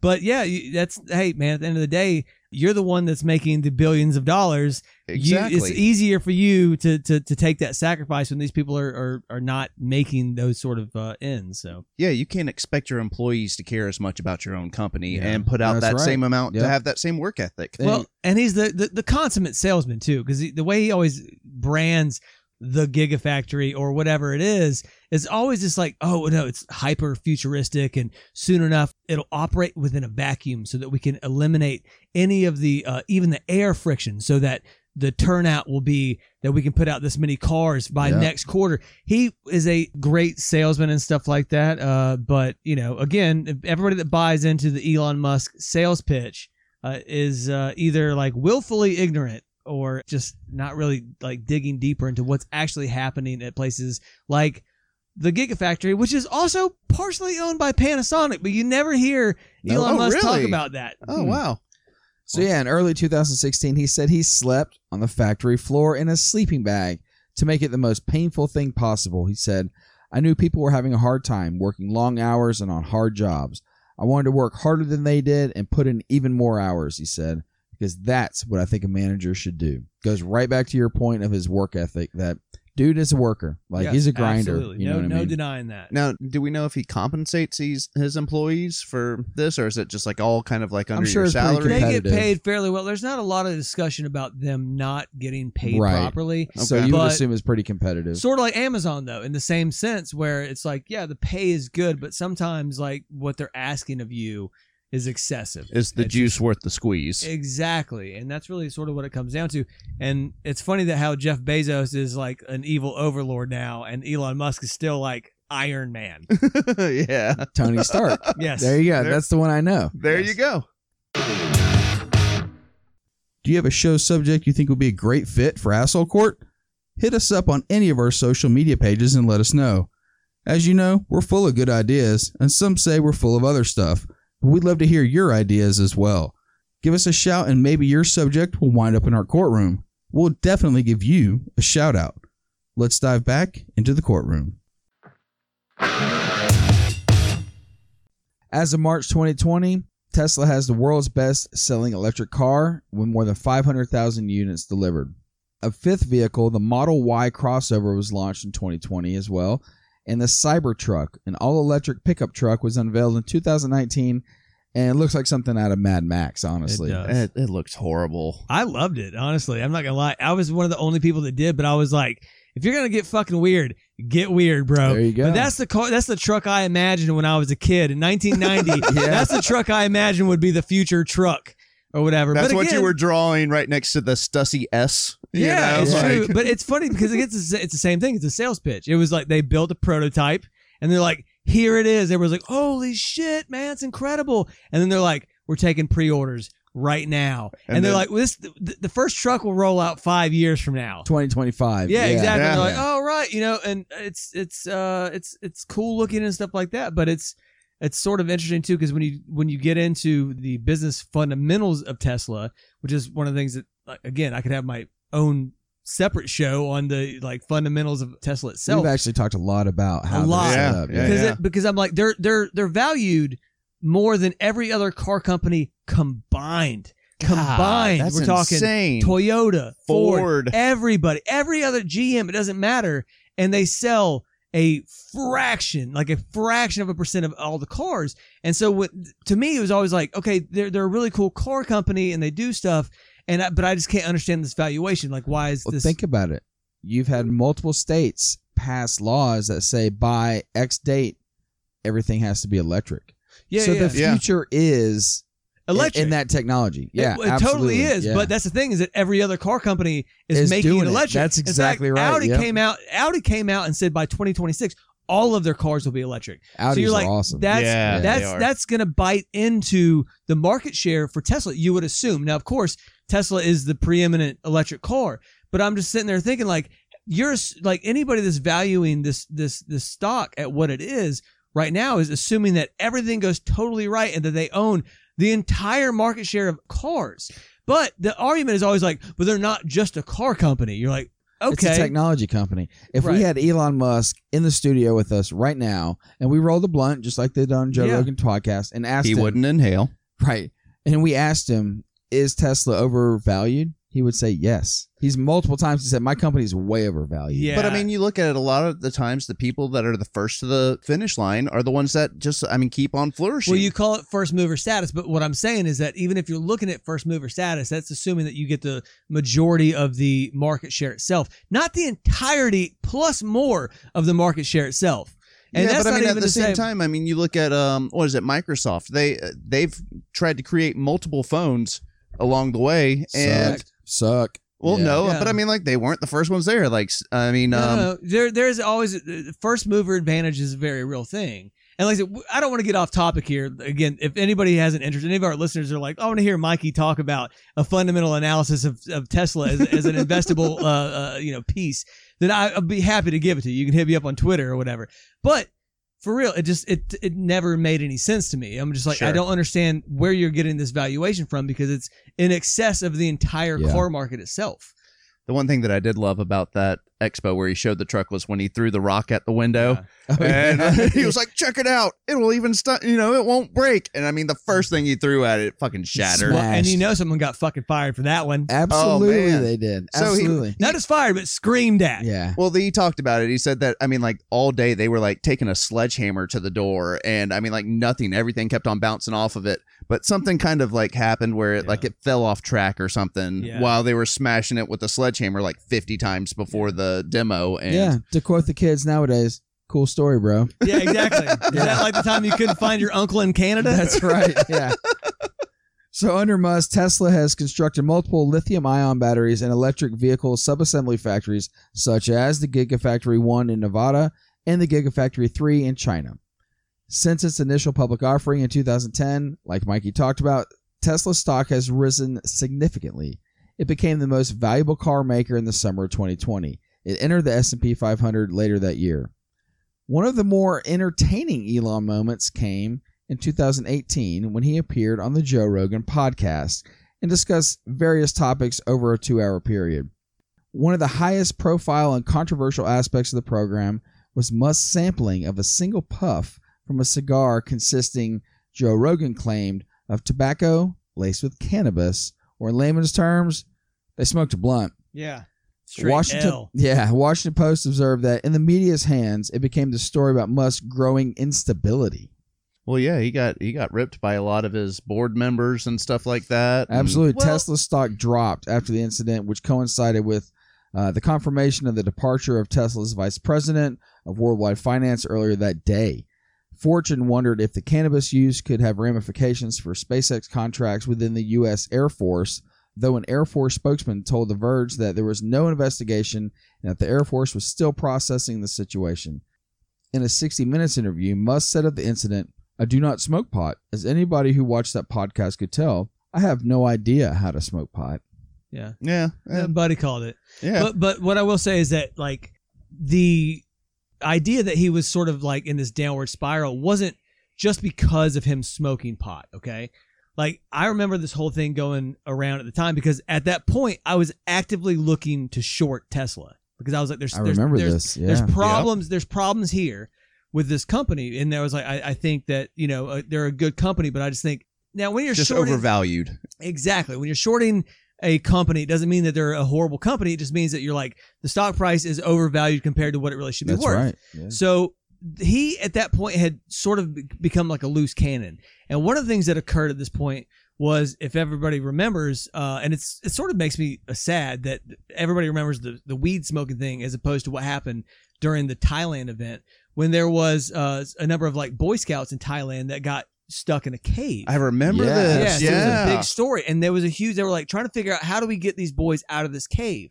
Elon Musk was like, "I'll do it." Well, yeah. So all these people were trying to like, you know, they're like, we have a window of opportunity here to get these kids out, and Elon Musk, being the, uh, you know, always uh there sort of salesman, sort of uh, PR guy, was like, you know what? I'm to design a submarine right now that will get there, and then we'll just rescue all these kids. Right, and every and everybody's like, "Fuck yeah!" Tesla's gonna make a submarine to rescue these Thai boys to get them out of the fucking cave. The reality was it wasn't realistic at all. It just wasn't because you're like, you, you, first of all, to design an active submarine that's specific to this one event would take years of like R and D most likely or whatever. At best case, a year. Uh, but he still was like, this is what I'm going to do. Eventually, one of the lead rescuers, who was a, a, a good guy, a really great guy, and was uh, one of the other guys that actually went in to dive to get these kids out, fucking died Yeah. yeah. to save this to save these kids. Yep. And when they interviewed the guy that was like the head of the rescue operation, he said straight up, he was like, the idea that Elon Musk is going to invent a submarine to rescue these kids is fucking asinine. It's Yeah, just sure. stupid. And what did Elon Musk do? He called the guy a pedophile Uh, publicly, openly. He went. He said, "This guy basically doesn't know shit. He's a pedophile." And I was so that was everybody was like, "Whoa, dude, what the fuck is this guy on?" Then next thing you know, he shows up and he's like, "Oh, smoking a fucking blunt on Joe Rogan," which I don't give a shit about that. There's plenty of smart people that smoke weed all the time, sure. Hell, Uh, those the CEOs microdosing on Yeah. LSD. all the time. Yeah, That but doesn't I mean, matter like, to me. And he lives in California, you know, Right. or did at the time, you Yeah. know. So yeah, I mean, but like, I'm like, you're such a vindictive prick. you can't deal with someone telling you that your idea of fucking some, Sucks. some sort of super awesome like Tesla for the water doesn't work to rescue these kids because we have like a two week window at best. And you call the guy a pedophile. You went to the like deepest like depths of shit to Yeah. fucking call this guy out. You know what I'm saying? Yeah. And, And like not, not to defend him, but he does own the Boring Company. Have you ever heard the Boring he Company? does, yes. The a boring company is again another like wild tangent of a thing, which is like interesting. They're going to build uh, underground, essentially freeways Of course they're- major cities to reduce traffic congestion. I That's hope- kind of the goal. I hope it happens. I hope it's great. But again, if it's valued like Tesla, I'm still going to scratch my head because I just, it, again, I'm just like, I get it. Like, this guy is a great salesman. Everybody's like,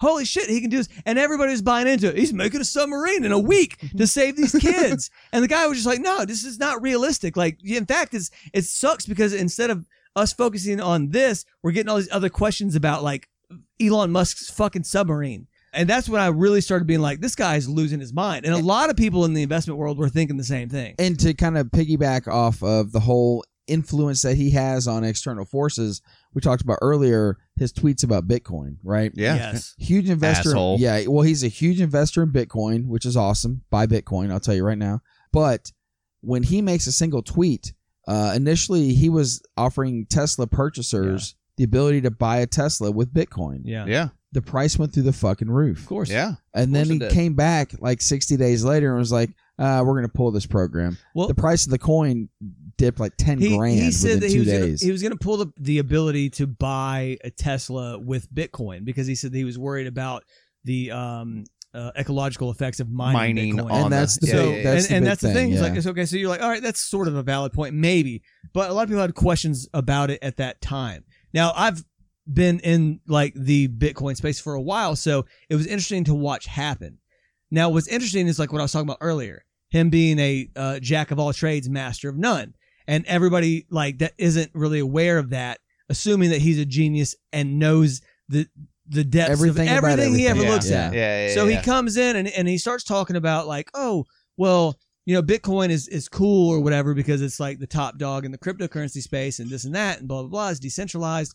He's like, but Dogecoin is interesting because of the ability to uh that b- transactions are faster or whatever, right? So he ends up like saying all this stuff and he's sort of like saying, yeah, I like Bitcoin and then he shits on it. I like Bitcoin and then I shit on it. I, and the whole market's reacting to this. and the Dogecoin went through the fucking It roof did, at one point. Yeah. Because- huge. because the the cryptocurrency space is incredibly immature. I don't I don't mean that as like a personal thing. I mean in in, in terms of investment, right? Yeah. Like, people yeah, are just figuring out what this thing is. So eventually he comes out and he and he and he puts out this thing and he and he's like, I figured out how to fix Bitcoin, and it has to do with block sizing. I'm again, a lot of our lis- like our listeners. I don't want to bore you with this, but suffice it to say, his solution was something that was already solved in 2017 during the entire what they call block wars. In fact, there's a really great book about it, block wars uh, that happened during the 2017 uh, Bitcoin run up, where people were trying to create what was like now it's called like Bitcoin Cash Yep. Yeah. and Bitcoin Satoshi's vision, and everybody was like, dude, everybody that was in the Bitcoin space was like, We're already done this, dude. yeah, it's over. That's that was done. That was done three years ago. 2017 called. Right. They want their stuff back. But he shows up in such an arrogant way and is like, I've solved it. And Yeah. everybody's like, f- and if you don't know, if you're not in that space, a lot of people are like, oh, fuck, he's totally right. But you, again, it's just that he comes in because he's everybody thinks he's like a super genius at everything. And it's just incredibly frustrating where you're like, okay, electric cars are cool. Uh, the solar batteries are cool. SpaceX is cool. You're doing all this stuff. You're not doing it single handedly. You're not giving people like the respect that's due for the people that work for you and actually solve these problems. And you're coming in here telling everybody that you know fucking everything. Mikey's the Russian scientist over here spitting, He's spitting on, on him. him. That's yeah, right. I would And, uh, never spit on him, but you're just like, you know, before you drop a billion on a fucking thing that you're not sure about, I, don't, I have to question your intelligence. You know, Yeah, if you sure. can't find your uncle, I have to question your intelligence. I get that you're a smart guy, but again, you're not bulletproof, man. So let, let let's go to something way more deep and philosophical. Mhm. Yes. So outside of building rockets and electric cars and becoming one of the richest men in the world, what is Elon Musk's love life like? In 2008, Musk began dating English actress Tallulah Riley, and in 2010, the couple married. In 2012, Musk announced a divorce from Riley. In 2013, Musk and Riley remarried. Do you guys Why know not? anybody that ever remarried their divorced spouse? I know one. I don't know guy- anybody know him, personally. like you hear a about guy it. we but- grew up with. You guys know this guy. He lived in my neighborhood growing up. His mom was a teacher, and his dad was a broker for a major sports drink uh, company. manufacturer company. Mhm. Yeah, and uh, they got divorced, and times were hard for a few years, and then all of a sudden they got remarried again, and they Hmm. moved away. Yeah, Well, I hope it works out for him. yeah. Didn't work out for Musk though. Yeah. In December 2014, Musk filed for a second divorce from Riley. However, the action was withdrawn. A second divorce again was finalized in 2016. So you talk about an on again, off again relationship. Yeah. These fuckers got divorced twice. Yeah, and if you're so fucking smart, why don't you not get married? Because you don't have to. You got all that money. You gotta- I'm sure there's prenups Even nowadays. with a prenup, you still got to fucking pay him alimony. I promise you. You've got to assume a pretty airtight prenup was in place for that one. Musk then dated actress Amber Heard for almost a year. Heard and Musk started dating in September 2016 and they were spotted in London together. He had reportedly been pursuing her since 2012. Yeah. Mm. There you go. Just like it, like old daddy pursuing Maye. In August 2017, it was reported that the businessman was said to have ended their year long romance. Yeah, he lost that to uh, Johnny Depp. No, no, no. The pair reconciled months later, but again called it quits just several months later. Musk was later accused of having an affair with Heard while she was still married to Johnny Depp. During the court case in July 2020, where Depp was being accused of domestic violence, Amber denied having an affair with Elon Musk and blamed Johnny Depp's illogical jealousy for Triss' claims. The 34 year old was accused of sneaking the Tesla billionaire into Depp's swanky LA penthouse late at night while the actor was away. It is fucking hilarious to envision Elon Musk sneaking into some chick's bedroom late at night for a booty call. Not just some chick's bedroom, Johnny Depp's Depp- house. Yeah. yeah, They watch Shock a lot together and then just totally were like, oh, so romantic. I'm I'm fucking the wife of the dude we're watching right now. that's right. Yeah. Man. John it, Elon Musk sneaking in for booty calls on Johnny Depp's wife. Man, I'm like picturing him putting Uh, like allegedly. a ladder up to the Johnny Depp's Yeah. house. Oh you no! know, it like would be it would be he invented the fucking uh the the grappling hook. people are people, so why should it be? Heard told the High Court she was not having an affair with Musk, who she dated for around a year after her divorce. Well, she's also the pinnacle of of, of honesty. So You know, she might be actually a good female subject for our show. I agree. She blamed allegations on Depp's illogical jealousy on the whole situation. Hey, are you fucking that billionaire you used to fuck? She's like, you're crazy. That's crazy talk. I saw a Tesla leaving our driveway. Wait a second. Wait a second. Why is that so crazy? He's worth a lot more than me, uh, and you guys used to fuck, so it'd probably be pretty normal. He's crazy, and he beat me up. In May 2018, Musk and Canadian musician Grimes revealed that they were dating. Grimes gave birth to their son in May of 2020. According to Musk and Grimes, his name was X AEA 12.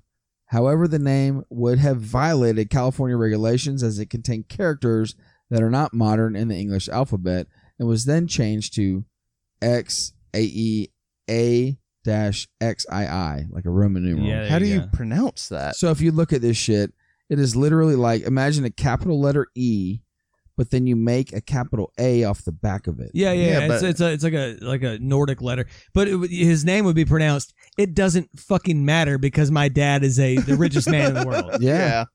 And It uh, doesn't matter what Yeah, my that's, name that's is. exactly right. So I'm doing the research for the show and I come upon this. You know what happened last week? They broke up. That's right. Grimes and Elon have split. Oh, really? Yeah. Yep, absolutely. Yeah, and and in in thirty years he'll knock up his stepdaughter, and the cycle will continue because at the end of the day, as much as he hates him, he is Errol Musk, but with a lot more money. He's just a scaled up Errol Musk. I, I slipped on a Tesla battery and Yeah. fell right in. Errol Musk is MySpace. Elon Musk is Facebook. So as we've seen in the episode, Elon Musk is an odd dude. He was beaten unconscious for it as a kid, but now he's naming kids with Martian names and getting away with it because of his status. So how rich is Elon? Depending on the day, Musk is worth about 196 billion dollars, just shy of Amazon founder Jeff Bezos, who's topped out about the 200 billion dollar mark. Jeez.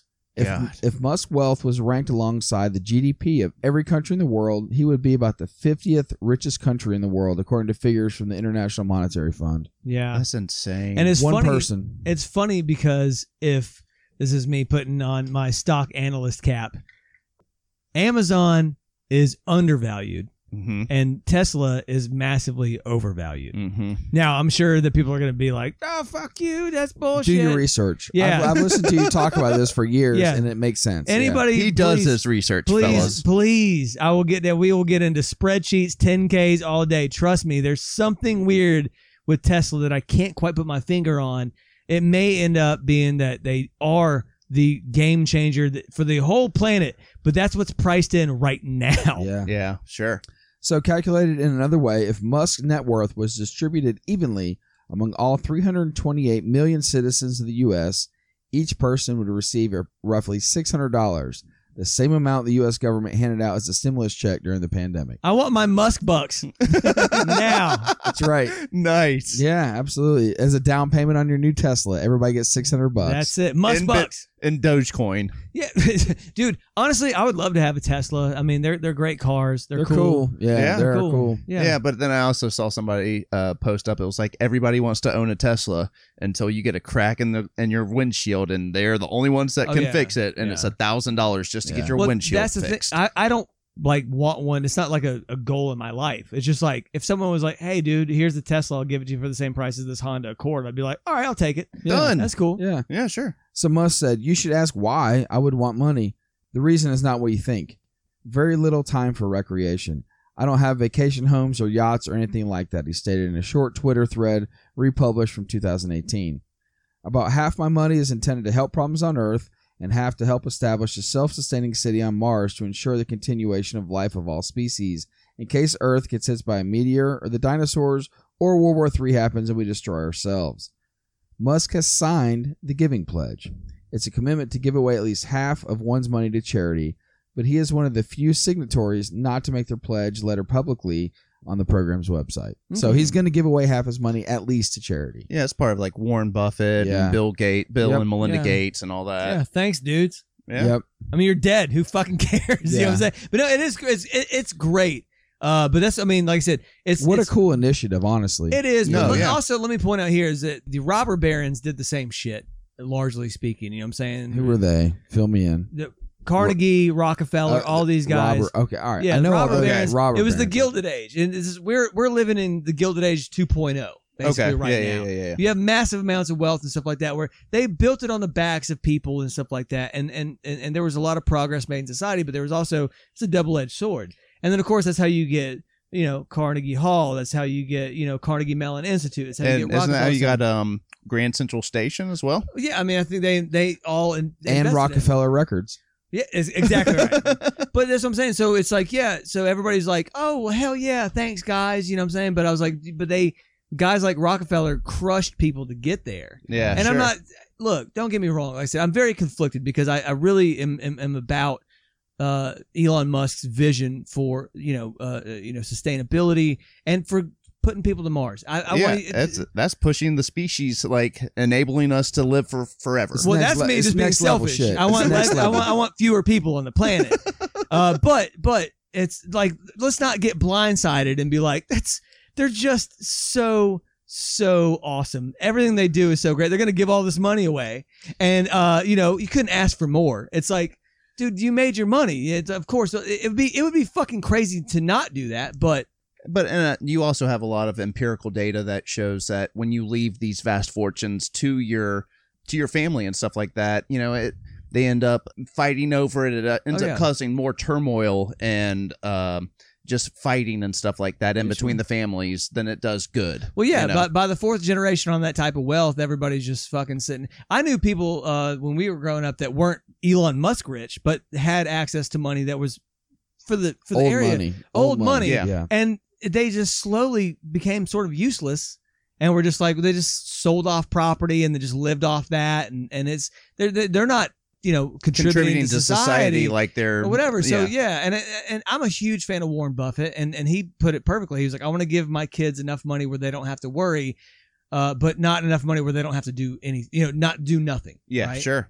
So So finally, on March 30th, 2019, Musk released a rap track titled R.I.P. Harambe on SoundCloud as Emo G Records. The track, which is an allusion to the killing of Harambe and the subsequent tasteless internet sensationalism surrounding around the event, was performed by Yung Jake, written by Yung Jake and Caroline Polachek, and produced by BloodPop.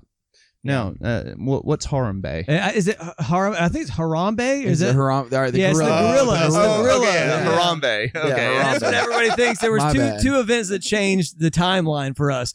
Uh, one was the uh, Hadron Space Collider, and or uh, whatever it was, and the other one was uh, killing Harambe. Harambe, That's yeah. when Yeah. uh, everything went wrong for That's all right. of us. And on January 30th, 2020, Musk released an EDM track called Don't Doubt Your Vibe, featuring his own lyrics and vocals. While the Guardian critic Alexei Petridis described it as indistinguishable from umpteen competent but unthrilling bits of bedroom electronica posted somewhere else on SoundCloud, TechCrunch said it was not really a bad representation of the genre. I listened to both of these, right? Okay. Uh, honestly, I couldn't really stop laughing about DJ Musk laying it down on the ones and twos Man, he had some ghostwriters on that shit. the the fucking the second one, the fucking don't doubt your vibe. The video I watched was like a hype video for SpaceX. Sure. it Oh, was yeah. it, it was the EDM track. It's him singing. Yeah. Go Google it. Don't don't doubt your vibe. Elon Musk. Um, and it is like a hype video. It shows the Falcon Heavy, you know, going up into space and landing, and everybody Which is miraculous. It really is an amazing thing. Dude, it is Technological feat. amazing. Yeah. I don't know why you have to create a fucking EDM track to back it up. Everybody respects it. Just shut the fuck up. That's right. Just shut the fuck up already. yep. And there he goes, boys. That is Elon Musk. Okay. All right, let's get some final scores on the Rocket Man. Mikey, what you got, bud? Uh, all right. So, like I said, it's it's a very conflicting thing for me. Uh, I wish that, in some senses, I wish that uh, it would go one way or the other. Right? Like I wish he was just such a shitbag and didn't like advance sustainable electric cars, uh, and and really change the game on that. Or you know, SpaceX is really cool. I almost wish he was just a giant, giant dick somehow. You know what I'm saying? Some sort of So you could cast him off on like one side. This guy's a fucktard. Yeah, yeah, yeah. He's Yeah. Like, like one of the Koch brothers that has like billions of dollars that he spends on like drilling more oil and fucking up like the United States like government. then you could hate him, Of course. but I don't. And then I also wish that he was like doing what he was doing and then was just like super chill and humble and cool and was just like, hey, I'm just here grinding out. I really believe in this. Instead of doing like Harambe fucking EDM tracks uh, or sitting there and like I said, uh, just being a, the consummate salesman. That grosses me out. Where you're just like, eh, I've seen every quarterly report. Nobody likes a fucking salesman. honestly. No, no. I mean, it's like you respect a salesman if they're really good at it, but you're always kind of grossed out by him. So, you know, I, I had him at a 5.5.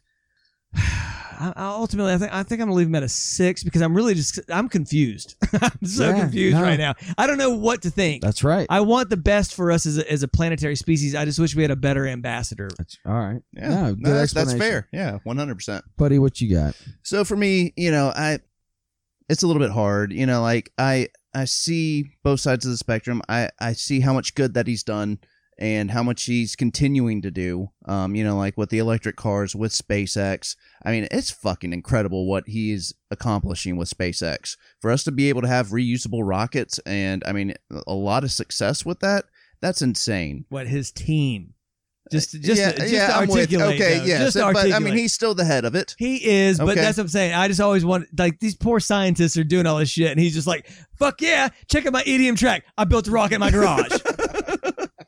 no, I'm I'm right there with you. But he is he is putting his money It's to true. that. Yeah, he's putting right, his, his could money where his mouth he, is. he sure. could be fucking Scrooge McDuck and just swimming in it. He could create a big uh, Yeah. vault, you know, with the big dollar sign on it, Right. and just be swimming in it. But I mean, he is trying to push things forward.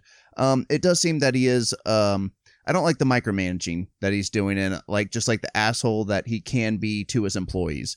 I mean, those are your front line, those are your soldiers right there, and you need to be taking care of them, not expecting them to put out your work ethic 100% of the time and then be like, well, you know what? I'm just going to go down on there in the front lines with them and I'm going to sleep on the floor. And, you know, I, I'm, Why aren't y'all doing this? I'm a man of the people, you know, and he's not a man of the people. Like he, it's, he, he tries to act like it. Um, I came from nothing. I had uh, like three emeralds in my pocket. I came over on the Titanic with three emeralds in my pocket, you know. Um, but eh, So, you know, I, I feel for him as a kid. He got his ass kicked a lot. And so I'm sure a lot of that mentality followed him through life. And it seems like a lot of the times he was underestimated by a lot of the different companies that he worked for. And it seems like through some of the evidence that we've uncovered, rightly so. Like we were saying, master, you know, uh, very smart, but master of none. So, you know, I'm, I'm, I'm also kind of just like, I don't know where I, I, I lie on this. Um, you know, I originally had him at a 5.0. I think I'm going to leave him there at the 5.0.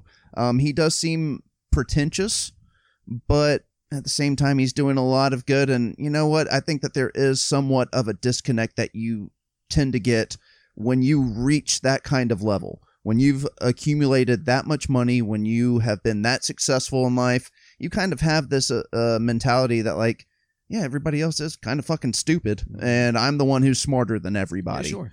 Um, so you know, uh, that's kind of like that bubble that Dave Chappelle was in on um the Chappelle show, where it's just like you have a bunch of yes people around you, and you just don't know what's really real and what's not anymore. So yeah, you know, and there was one interview that I did see with him where he was talking about AI, and he was like, "Yo, we need to stop. We really don't need to be fucking doing this, but Right. nobody's gonna stop right now, and it's probably gonna be our downfall." So I mean, like, I think he is kind of he has a lot of our best interests at he, heart. he has interesting thoughts, and that's one of the things we didn't get into that. But you're right. He talked about the AI thing, and then he also the thing again that irritates me a little bit is he talked about it like that the AI problem was something that he just thought about while he was like you know sitting on his couch, and I'm like, no, dude, you just like watched a fucking lecture by Nick Bostrom. Who is the genius in this? And then you just regurgitated it, and everybody's just like, "Have you heard what Elon Musk said about AI?" yeah, the Bible according to Elon Musk. Yeah, yeah. The same thing with like is is like the simulation theory. It's Yeah. it's a thing. yeah so um you know at, at the end of the day i i think i'm gonna I, i'm gonna keep him at at the 5.0 i do think that he is a little bit pretentious i think he's gone through a couple of things but at the end of the day uh, i think that overall he's trying to do good for humanity even though he might not be able to articulate that as well as he should so yeah 5.0 but randy what you got All right. So honestly, I think you made a lot of great points that I kind of agree with, buddy. I am an Elon Musk fanboy, and you you got to understand this guy is human. He's Yeah. not a computer. He's not an alien. Um, he's a human being. They're gonna have flaws, just like all of us do, right? of course Um, how many times have you had a boss that's an asshole? Many. Sure Um, how many times have you had somebody that you know pushes you harder for shit that you don't give a fuck about, like one your job or the company? You know, it's important to care about the company you work for, yada yada yada. But you're not going to have the work ethic of a guy making fucking ten billion dollars a year versus you making seventy thousand dollars a year, as in you know doing whatever you're doing. or even if um, it's not that kind of money it's just you're not going to have that same Yeah, yeah. dedication and determination that the owners will. but you got to look at the overarching i think goal of his projects right um, is clean energy which is important Sure. and you know it, it's very far-fetched but the colonization of mars right and his thought is literally you know what if some shit happens and we need to evacuate earth we need to have a backup plan it is really far-fetched and really fucked up and way out there but at the same time this guy is also building the cars and the freeway systems underground and shit he's he's a little uh, you know the guy's fucking smart Yeah. you know, I won't say he knows exactly what he's doing in every instance. To Mikey's point, like he doesn't know everything about everything, right? But he is kind of a visionary in terms of what could be next. Yeah, he's absolutely a visionary. Yeah. and, and that's the thing too. Is like my frustration is with the people that just are like think Kind of that he the just shaft. Yeah, well, no, or, no, no, yeah, not that. His was- fanboy yeah, the- club. That, that are just like, yeah, dude, fuck, he knows everything. I'm like, no, no, no, and he should. I think he should just be a little bit better about that. And a little more and- humble, right? Yeah, and they make an EDM song where you like list the scientists that worked on the fucking, you know, you the yeah. Falcon Nine. I can And- deal with that. And I mean, at least he's not like Doctor Evil, like using his money trying to just create sharks with freaking laser beams on their you go. head. You know? Exactly. No, his his vision is much more forward than most of us have the ability to even think about. Honestly, Yeah, sure. It's um, it's crazy. It's crazy even think about like, oh, we need to go to a different planet because ours is completely fucked up. We hear all about climate change. We hear all about the things that are wrong with what's going on with what Yeah. we got going on here. It's good to have a backup plan. Yeah. Is it Mars? I I don't know. That's fucking way beyond my scope of thought. You know well, what I that's mean? just the first stop. You know, he's like, for the continuation of our species, we interstellar have to be able, we have to be able to do interstellar travel. yeah. You know, and this is it has to start somewhere. yeah. Yeah, But- and I, ultimately, yeah, on, on a macro level, he's great. No, absolutely. On a micro level, eh, that's where the issue is. But you know what? Look at every human on the planet, right? Sure. Yeah.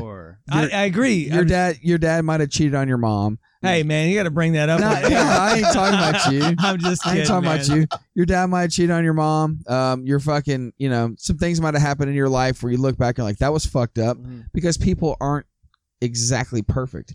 And I think a lot of the times you look at like the two, three, four richest people in the world and you think these guys, your life is under a microscope. Totally. Sure. Everything you do is under a microscope. Every tweet you have, Yeah. everything you do is kind of a, a shockwave in terms of people's emotions. You know sure. what I mean? Sure. the dude's human. You know, I- I, I started this whole thing out by in a land far, far away in a galaxy Yeah. known as Pretoria, South Africa. the guy's a human being. He's, He's- extremely smart and extremely talented. I just wish that he wasn't like one day being like, I got to fucking fire somebody today. you know, yeah, True. that's No, the very that's true. the things that I have the bigger problem. Absolutely. And I started him out at what a 4.5, Four point two five. 4.25. So my final asshole score for Elon Musk is a 5.0.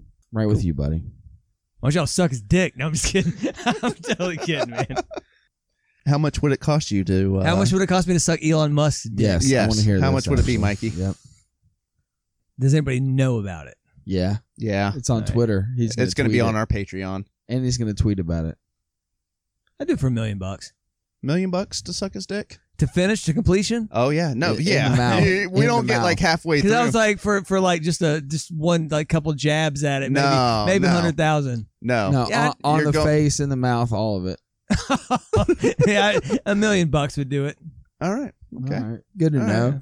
I'll It's a little bit more than- pocket. When It's a make little a bit more than uh, Randy did for uh, Mama, Mama June. June. Yeah, all right, Randy. what's, Touche. how much you do to suck Elon's dick? To completion on your face. A million bucks. I'm gonna match your offer.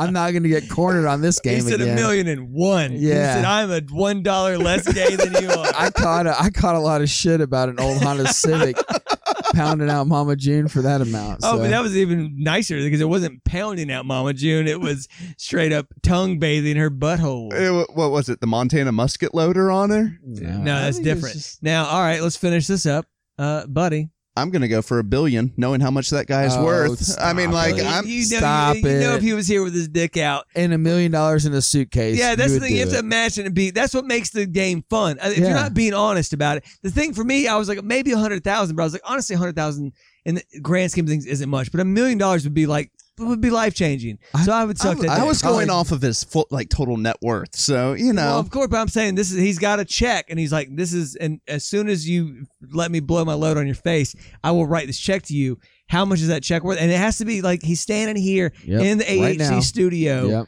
and you have to think like it's really happening. What would that be? A million bucks to me was I was like, that I would yeah, do it. Yeah, I mean, a million bucks sounds pretty good. Or a million two. Oh, there. So he's. I'm the gayest guy here. That's it. All right. All right. With a 5.0 from Buddy, a 5.0 from Randy, and a 6.0 from Mikey, Elon Musk's final asshole score is a 5.3. All right, so with a 5.3, he is right on course. So, a funny comparison here. Elon Musk is the same rating on our asshole scores chart as DMX. DMX did some dirty shit, man. Yeah, I'm, I'm he really. gave it to him. X gave it to him. He Yeah. He did. did. Yeah. He, he, and SpaceX gave he- it to him as well. DM, D, DMX X gonna give it to you, but DMX uh man he robbed a lot of people. I'm really starting to question our scale here. He Uh. he progressed the rap game. Elon Musk arguably has progressed humanity. This is true. Yeah, you go. know, the Yeah. parallels, There you know. go. That's right. I would Awesome. suck DMX's dick for for More than a million dollars? nah, I'd be the same. All right. Any dick, a million bucks. Hey, hey, any of you listeners got a million bucks? I will suck that dick. Awesome. All right. We hope you guys enjoyed this episode of Asshole Court. As always, check us out on all of our social media platforms at AHC Podcast. We got Twitter, Facebook, Snapchat, Instagram, you name it, we got it. Go find us. Give us comments. Give us great reviews. We love to hear everything you've got. Don't forget about Patreon. Check that shit out. Go to Patreon, AHC Podcast, ad free shows, swag, voting rights on future subjects, uh, stickers, the whole the whole gamut. We're all over that shit. We love all of you. Thank you for your support. Be kind to one another, and we'll see you next time on Asshole Court.